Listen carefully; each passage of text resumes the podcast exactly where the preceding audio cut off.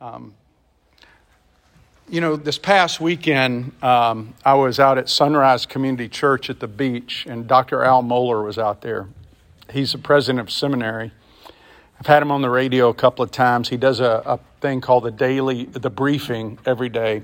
He reads a lot of news and ingest it and then tries to give a biblical worldview when he puts that stuff out. It's, it's been very helpful. I've enjoyed it. It's, it's been good for me uh, to think about things that I don't normally hear about because I don't peruse every news source that's out there. Uh, but he, he's up on things. But some of the things he said this weekend were really uh, striking because I, I guess I just haven't really thought about it. I mean, when he said it, it made sense. But we're seeing a complete destruction and, and tear down of our moral precepts that you and I grew up with. I mean, it's a complete breakdown. Right now, I mean, the, the only guiding principle for morals in our country is consent. That's what it is. If somebody consents to something, it doesn't matter what they consent to. They can consent to two men being together, they can consent to two women being together, they can consent to multiple partners, they can consent to whatever as long as there's consent. Animals. Yeah, whatever. There is no boundaries, it's just consent. That's not how you and I grew up. That's not how, for centuries, the church existed to hold up biblical values in a community. And somewhere along the line, back in the 70s, I think, is when we started redefining things, and, and homosexuality was no longer bad or wrong. I mean, it's funny because if you remember, I used to watch a show called MASH. It was a comedy TV sitcom.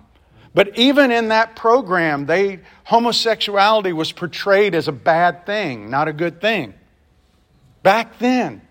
They can't even show those programs today because they're not politically correct.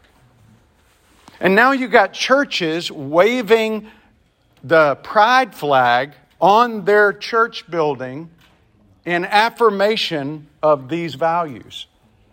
And he said, you know, If they're waving a, a pride flag on their church, it's not a church.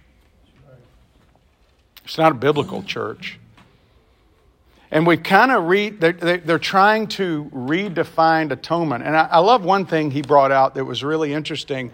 He talked about how our culture wants all the benefits that were formed under the basis, you know, a basis of biblical values. What they want is the benefits, but they don't want the values. He said it's kind of like trying to appreciate a, a, flower when you cut off the root and you rip the root out. The flowers don't produce, the flowers don't reproduce, they, they're dead. And that's what happens with culture. And, it, you know, he talked about how patriarchy is now a bad word in our culture. Have you heard that? Have you heard people degrade that word or use that word in a derogatory way? It's patriarchy. It's in the church, they talk about it.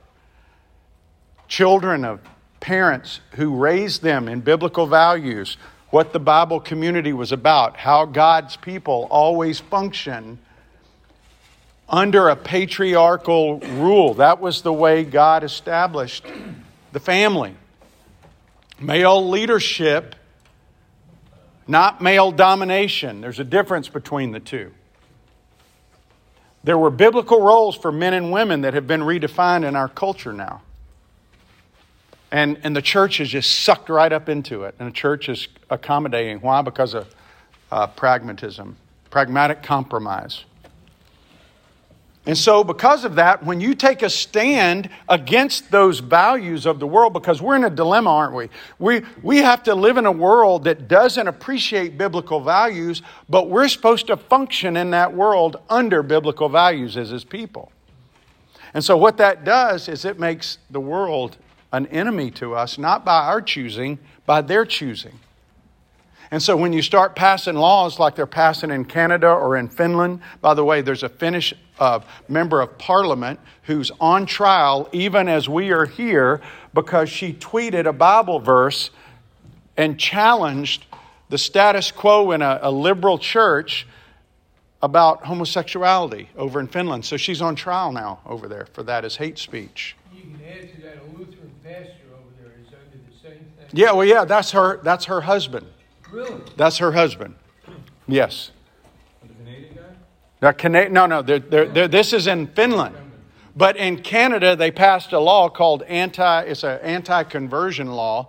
But the truth is, we don't believe in uh, conversion therapy any more than they want us to do that. And that, uh, Mohler said, he said, we don't believe in conversion therapy. We believe in conversion, right? Because if people are converted, guess what? Their lives change. There's, there's a consequence to the conversion. Patriarchy goes all the way back to Genesis. Do you realize some of you may not have read this or may not remember this? Do you know that when Abraham died, think about this for a second. When Abraham died, he sent his servant who was put in charge of his whole estate.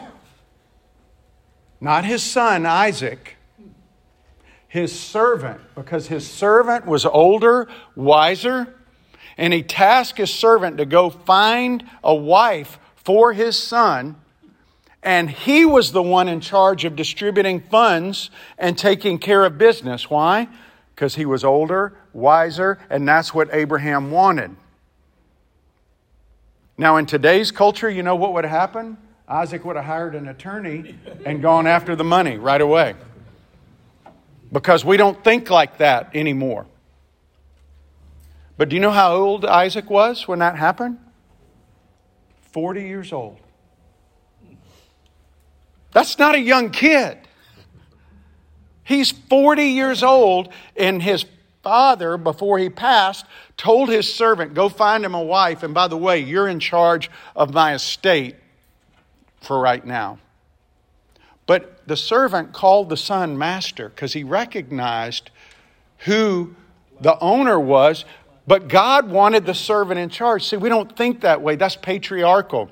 When the oldest son was given a double portion of the money or the blessing when the father passed away, it was not to spend on himself. It was to take care of the community, the father's community, that called the Beit Av the house of the father, all the family that was there. That's why the son was given more money. It wasn't to go spend it. Like that's why it was so offensive when the prodigal son goes away because he wanted to spend it all on himself.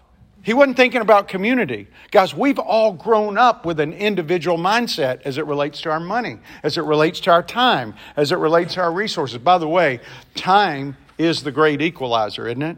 Doesn't matter how much money you have, doesn't matter how much uh, influence you have, everybody only gets 24 hours in a day. It's the equalizer. And so we all end up with things undone in our daily life. But what we should do is we should start our days off with the Word of God. Do you know how many guys tell me, well, I, I, I don't have time to read. I try to read, and I just, I, I, man, I'm so busy. Do you know how long it takes you to read through the Bible? If you just started reading in Genesis chapter 1, verse 1, and you just read out loud right here, right now, from Genesis, and you finished all the way through Revelation, you know how long it'd take you to do that? Just to verbally read through it? Any ideas? A week? 72 hours. 72 hours.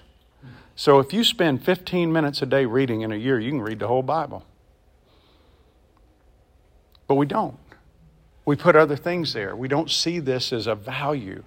And guys, when you read this, you see that God's power is uncontested throughout. You see it over and over and over. That's what we talked about last week in chapter 12. So when these enemies of God come against us, his people, and they try to harm us and keep us and discourage us, they can't take away your salvation, but what they can do is hurt your witness. They can destroy your witness. They can't steal your salvation if you're His, if you're His kid. But what they can do is they can destroy your witness. And that's what Satan wants to do. But He's all powerful. And if He's your dad, you don't have to fear what the world says they're going to do. Doesn't matter what they say. Doesn't matter how much power they have. Doesn't matter how much money they have, how much influence. It doesn't matter. He's in control. And last week, we got a taste of that in seeing what happened with Peter when he was put in jail. We just covered the first 11 verses. But when he was put in jail by Herod and guarded by four squads of soldiers, by the way, Jeff asked last week, were they Roman or were they the temple guard? I still contend they were the temple guard because the soldiers were executed. I can't see a Jewish, not even a Jewish, an Idumean guy executing Roman soldiers. You know what I'm saying? I, I, I think that that would have been a stretch. Because even though he hung around the Roman people, I don't know that he had that kind of authority over Roman people, like certainly over the Roman soldiers. The Romans and the, the Jewish people didn't get along. They were a threat to each other, so that's why I think they were probably temple guards. But Herod deployed four squads of people to keep Peter from getting out, and he still got out. Why? Because God wanted him out. And that's what we looked at. We looked at this idea of God calling us to trust his that his power is uncontested and we should rest in that. We should rest in that strength that God portrays. Not our strength. It's not that the situation even will get better, but it's that God, if he wants to, can deliver me for this. So we shouldn't pay attention to what's going on in the world? No, no, no. Not that we shouldn't pay attention to it, but we don't fear it. Said something last week, it's really confused my thinking all this week. Okay. If I understood you right, you said Joe Biden is in there because God wanted him there. Yes, that's correct. That's And all the this stuff is going on now. God wanted this to happen to show us something? well, it may be his judgment against us as a country because a country a, a country doesn't exist in eternity. So nations experience discipline and judgment in a way that an individual may not experience because we have eternity right? So so we can be disobedient even though we're god's kids and the bible says if we're disobedient and he keeps disciplining us and we ignore it he could take us off the face of the earth. And then we spend eternity with him. We stand before him uh, you know probably with tearful eyes that we didn't make the best our time here but a nation can't do that when a nation turns its back on god long enough god will bring judgment on that nation. So sometimes when he does that, he puts a leader in power who's evil. He puts a leader who could care less about the things of God. And, and so, where, you know, for some people, they think that was Trump. For some people, they think it's Biden. The point that I made last week is whoever's there is there because that's who God wants there at that time. It wasn't a voting machine that got him there. It wasn't a stolen election that put him there. It was because God said, right now, this is the guy that I want leading America for whatever reason. Well, if God's punishing us for what's happened because rejecting God, only half of us have rejected God.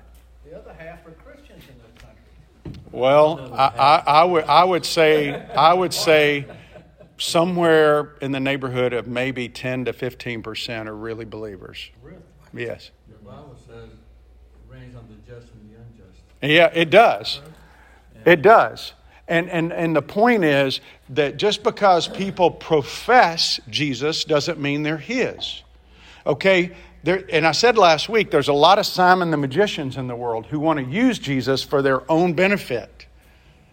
He's not a fire insurance policy. He's called us to be His, to be deployed out into a world, to be His witnesses.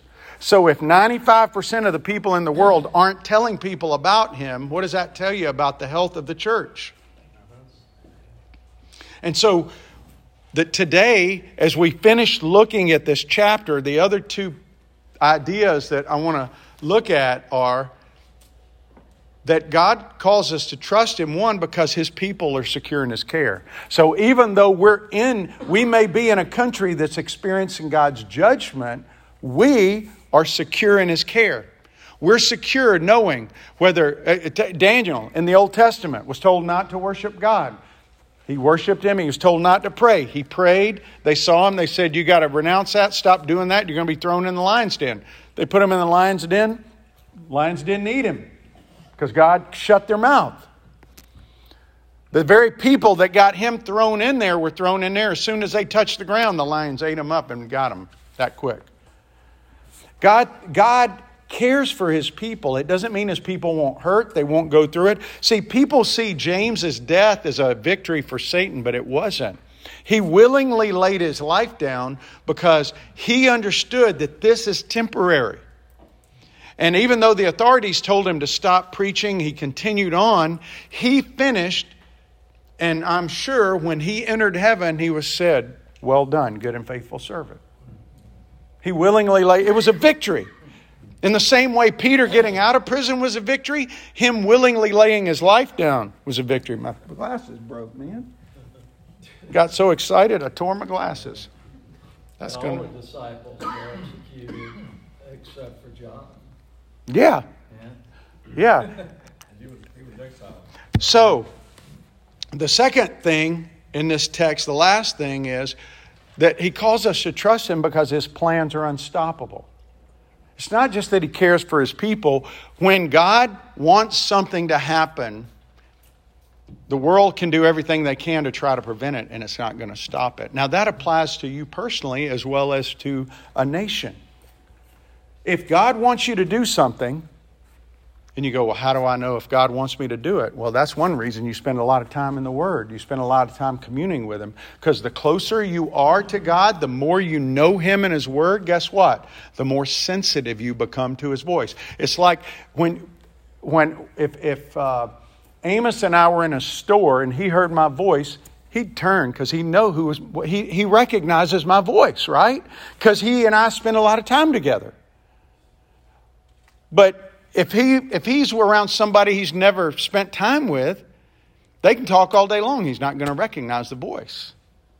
And that's the problem. A lot of people, I listen, I've never heard God's voice audibly in all my years on the earth. Never. But I have heard him speak to me through his word, through circumstances, and affirmations that I've asked him for many times.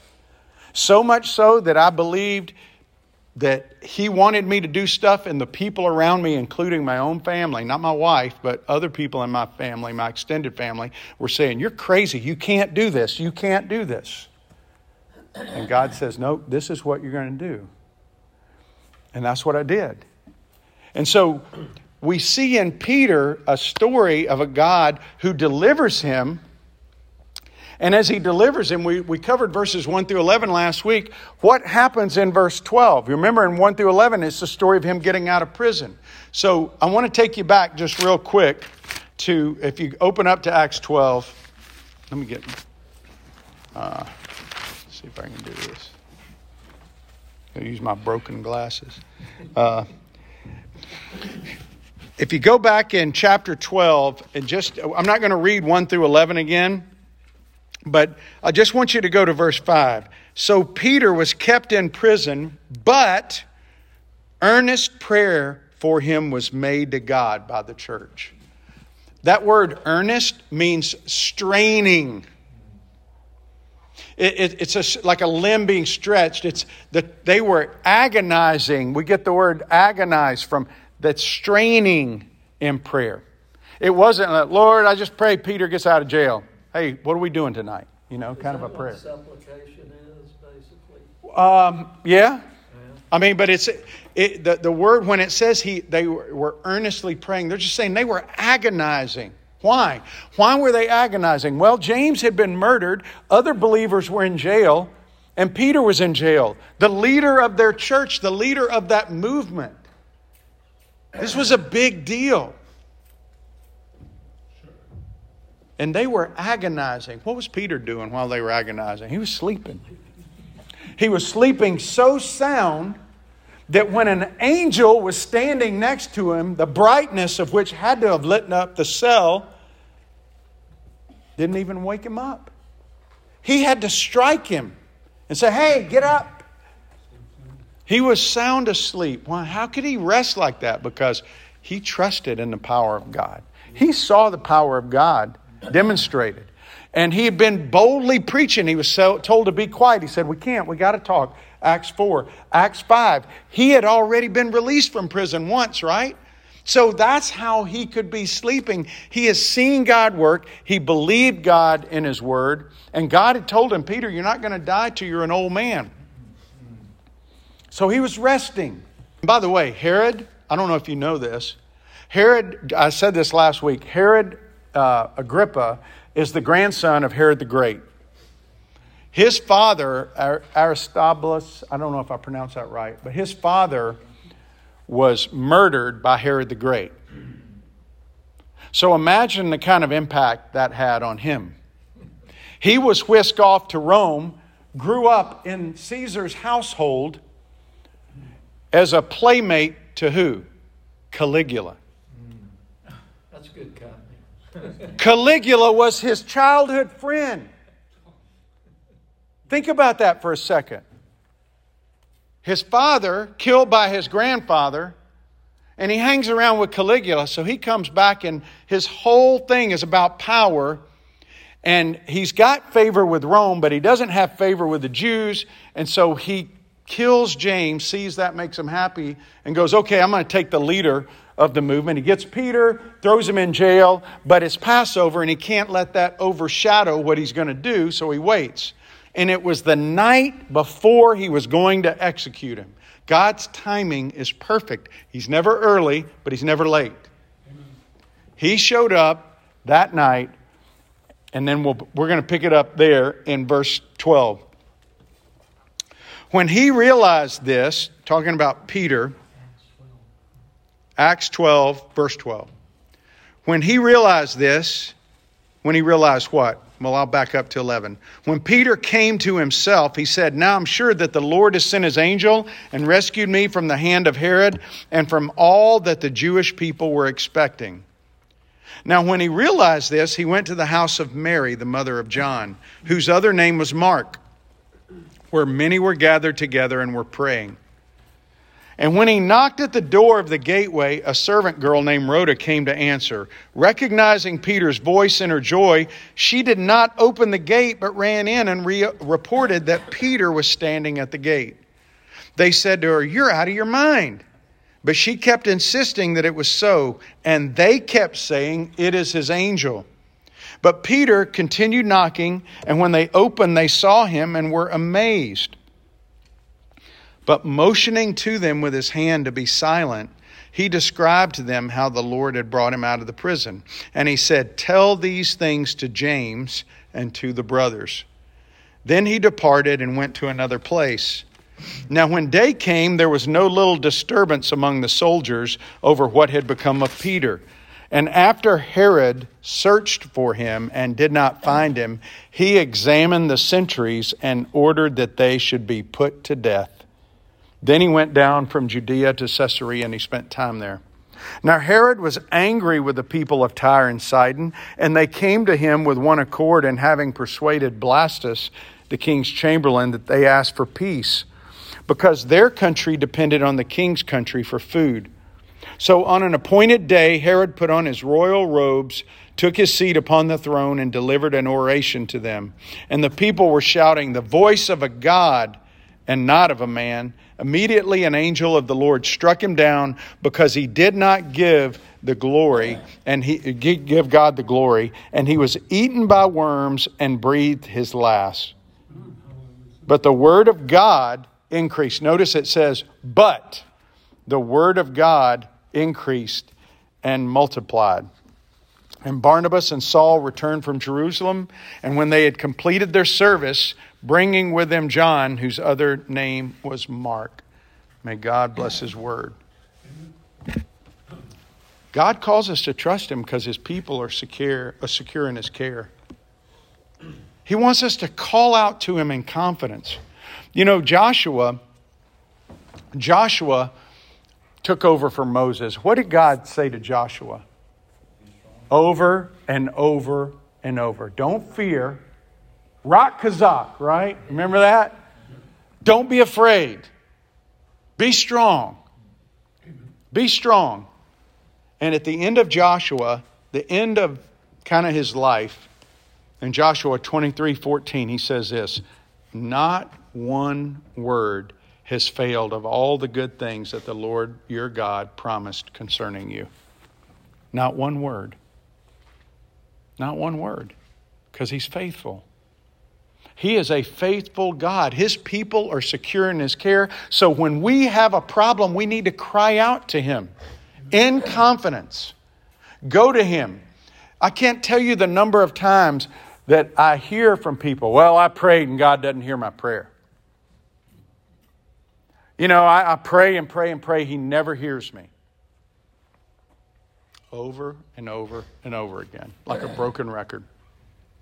Isaiah 49 15 says, A mother may forget her child, but I will not forget you. God doesn't forget us.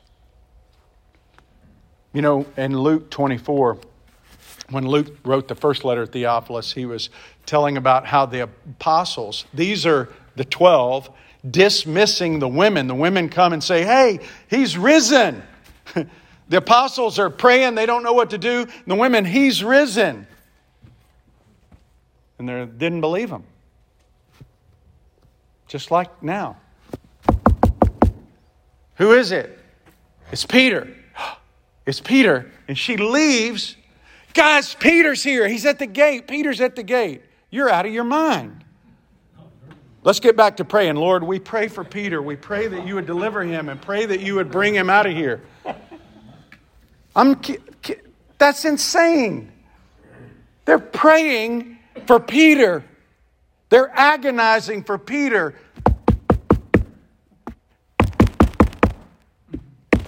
Hey, I'm here. It's the middle of the night. I'm a fugitive. Get me off the street. Think about that.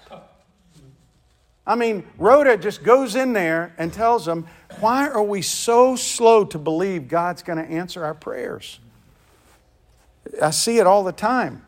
Yeah. Doug, do you think maybe it could be that they, the same people were praying for James and he got executed, so they felt like their prayers weren't answered there. So Maybe, but it appears, I could be wrong, but it appears, because it doesn't give a, a, real time period there, that James was pretty quick. Yeah. Peter was in jail for at least a week, because Passover lasted a week, right? So he's in jail, and as he's sitting there, we don't know what he's doing in jail, but he's apparently sleeping well. And they are praying, they're agonizing, not just for a few minutes. He is the leader of the church. And when he shows up, they don't believe him. And we do the same thing. I, I remember my daughter Ellie, when, when we adopted Ellie, we adopted Kate first. Kate's my oldest daughter we adopted. And after Kate had been with us a while, Lori felt like God wanted us to adopt another, and we prayed about it, and I felt the same thing. And so we said, if we're going to do it again, we want to adopt a special needs child, one that, because the special needs children were harder to adopt out. And Ellie was missing a left hand. She had some medical issues with her lungs. And, you know, we, we just felt like God wanted her to be our child. She was supposed to be ours. And so when you adopt a special needs child, um, you have to fill out the application, but then they will take that child off the adoption list for two weeks. In other words, no other family will come in there and adopt that child uh, while that child, while you have a two week kind of period to get your stuff together and come up with $5,000, which is an initial payment over to the Chinese to let them know you're serious about adopting this child. Well, we, you know, I used a credit card to make the application fee of $200 in faith, believing that God would provide for the money to adopt Ellie. We go through the two weeks and we're two days before the two week deadline for $5,000. We don't have a dime.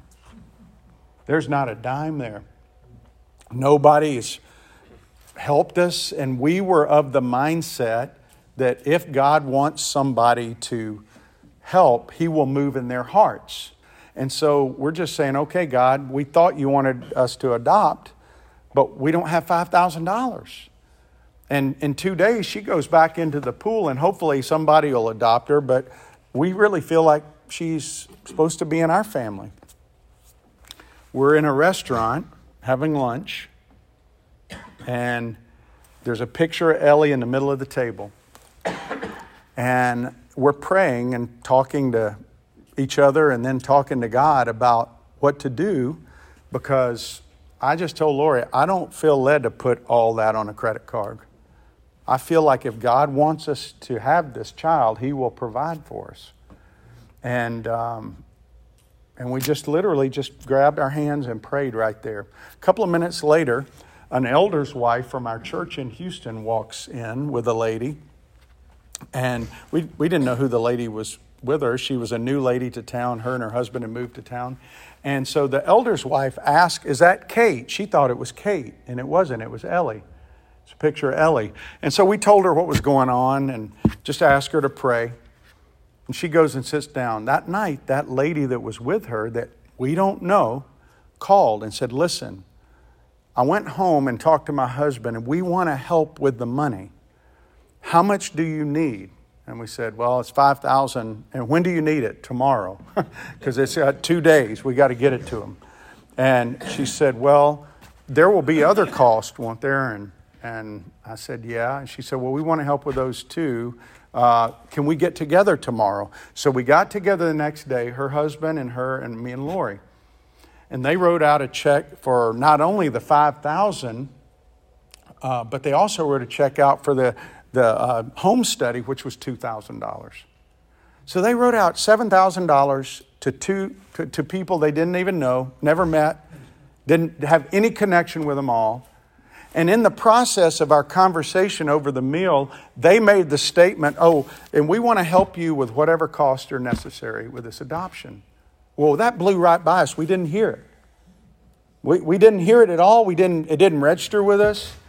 And so a few months go by, and we're getting ready for the latter part because uh, adoptions at that time were running about $25,000 for an international adoption for all the stuff you got to do. And, and so we were like, um, you know, Lori, what are we going to do with the rest of this? And we said, well, we need to let all the people that have been supporting us in ministry know and know how to pray for us because this is what they need to pray for. So I sent it out and say, please pray that God would bring in the remaining, I think it was like maybe $15,000 or something like that. So we had added these people to our mailing list, and the guy calls me and says, What are you doing? I, I said, What do you mean? He goes, Well, why are you asking people to pray for a need that's already been met?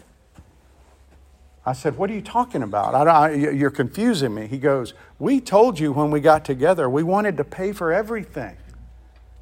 Everything. Did you not hear that? I said, No, I didn't hear that. He said, Yeah, you're asking God, this was his statement, you're asking people to pray for something that God's already met. And it didn't register with me. In the same way that these people are knocking, you know, they're, they're praying and the door the answer to the prayer is knocking on the door. And it didn't register. Those people ended up paying $27,000 for us to adopt Ellie. Strangers we never knew, never had a connection with. Because you know what happened? They sold a house in California, moved to Texas, and they earmarked some of that money to go to help orphans. And they said, what better way? We were praying just the other day of how we could help orphans, and what better way to help an orphan than to bring them into a godly home? And so God already knew what He was doing. He knew.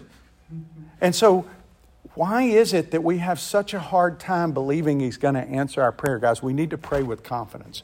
That's what He wants us to understand that we are secure in His care and we can pray with confidence when we have things that hit us.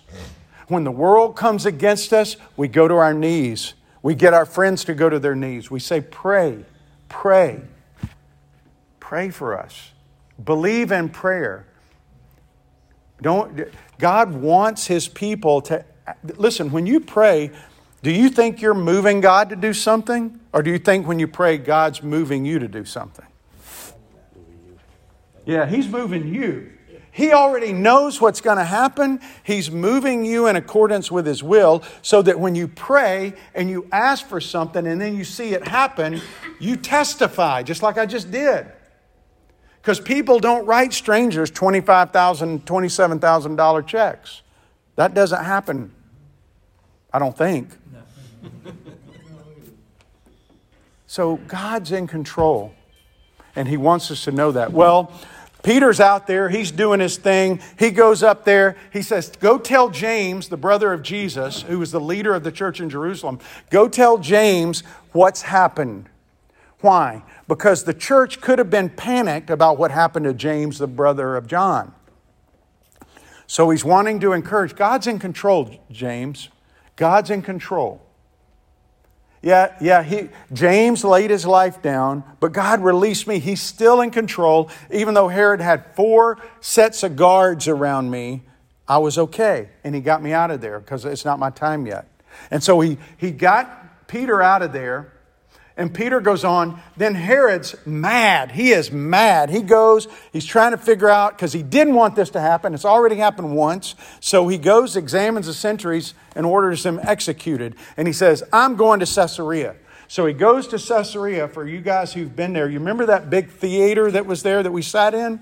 He gives an oration according to Josephus there. That's where he gives this, this great speech. He's wearing some kind of robe that has silver weaved into it. So when the sun hits it, it gives this glow like he's some kind of divine being. And when he's speaking, the people are going, The voice of a God, the voice of a God. He's no man. And he took the glory. And what happened? God ate him with worms. Uh, Josephus said it took about three to five days for him to die with worms, and I promise you it wasn't a pleasant death. And so look what happened. The great enemy of God, Herod, flipped like Joseph Stalin. Joseph Stalin shook his fist up at God right before he died a very painful death himself. You know, yeah. Didn't, didn't LBJ drop dead the same day the abortion law came? Oh, I don't, I don't know about that. I'm, I'm not. I, I, I don't. He might have. I, all, all I know is that the enemies of God who think they have the upper hand end up realizing in the end that they were on the wrong side of history. And that's what happened to Herod. Listen to what it says in Isaiah.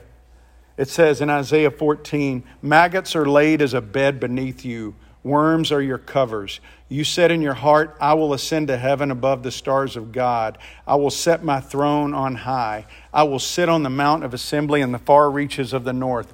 I will ascend above the heights of the clouds. I will make myself like the Most High. You know, yeah, that's Satan. And you know what Satan whispered to Eve in the garden? You can be God.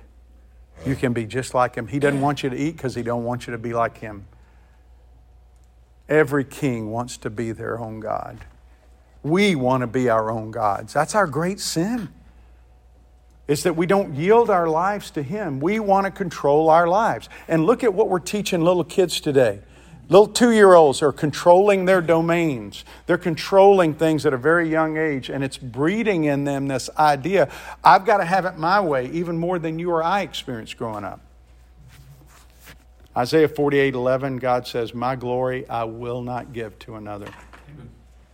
He doesn't. But you know what? We're secure in His care, but also His plans are unstoppable.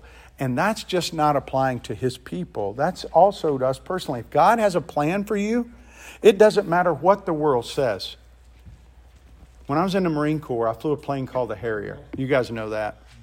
And when I went through flight training to be in the Harrier program, you had to have certain sets of grades at flight school when you went through Pensacola or Meridian or Beeville or Kingsville. Wherever you went to flight training, it, when you finished jets, there were certain criteria that allowed you to be in the Harrier program. Well, then I got up there in the Harrier program, and there was a hiccup within this training squadron.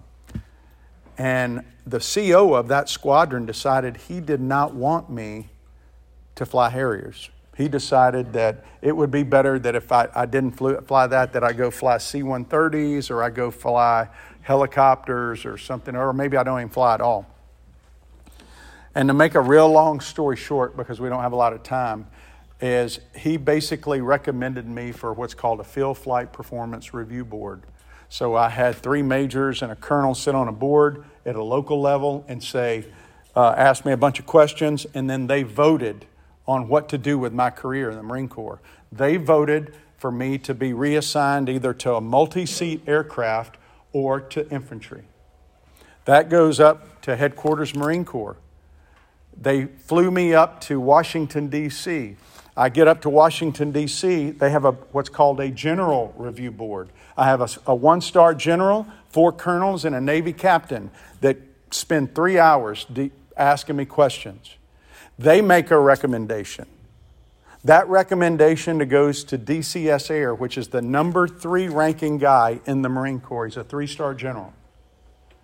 There you got the commandant, you have the assistant commandant, and then you have this guy. His name was General Keith Smith, and people were terrified of this guy.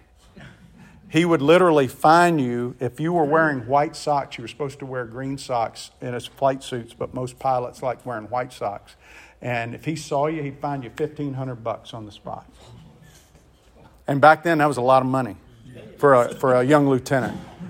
But guys were, I mean, so I go into this meeting with him and I'm, I'm like, Lord, I don't know what to do. I, I, I just, I prayed and I said, Lord, I know you want me to do this.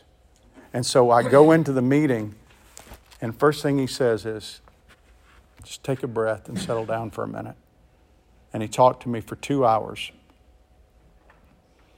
And at the end of the meeting, he said, My major will let you know what I decide in a couple of days. His three options send me uh, into multi seat aircraft, send me out of the Marines, period, just get out of the Marine Corps, send me to infantry. He did ask me one question when we were talking. He said, Do you think you can fly the Harrier? I said, I know I can, sir. What I didn't see coming was he sent me back into the Harrier program. He sent me back to the colonel who said, We don't want him here. He sent me back and basically said, You will train this guy. Now, that took a lot of pressure off me. And I wondered why all that whole thing happened. But what happened is, if I would have completed Harrier training when I first went through, I was scheduled to go to Yuma, Arizona. I wouldn't have gone because everybody in my initial class that was supposed to go to Yuma got restationed in Cherry Point.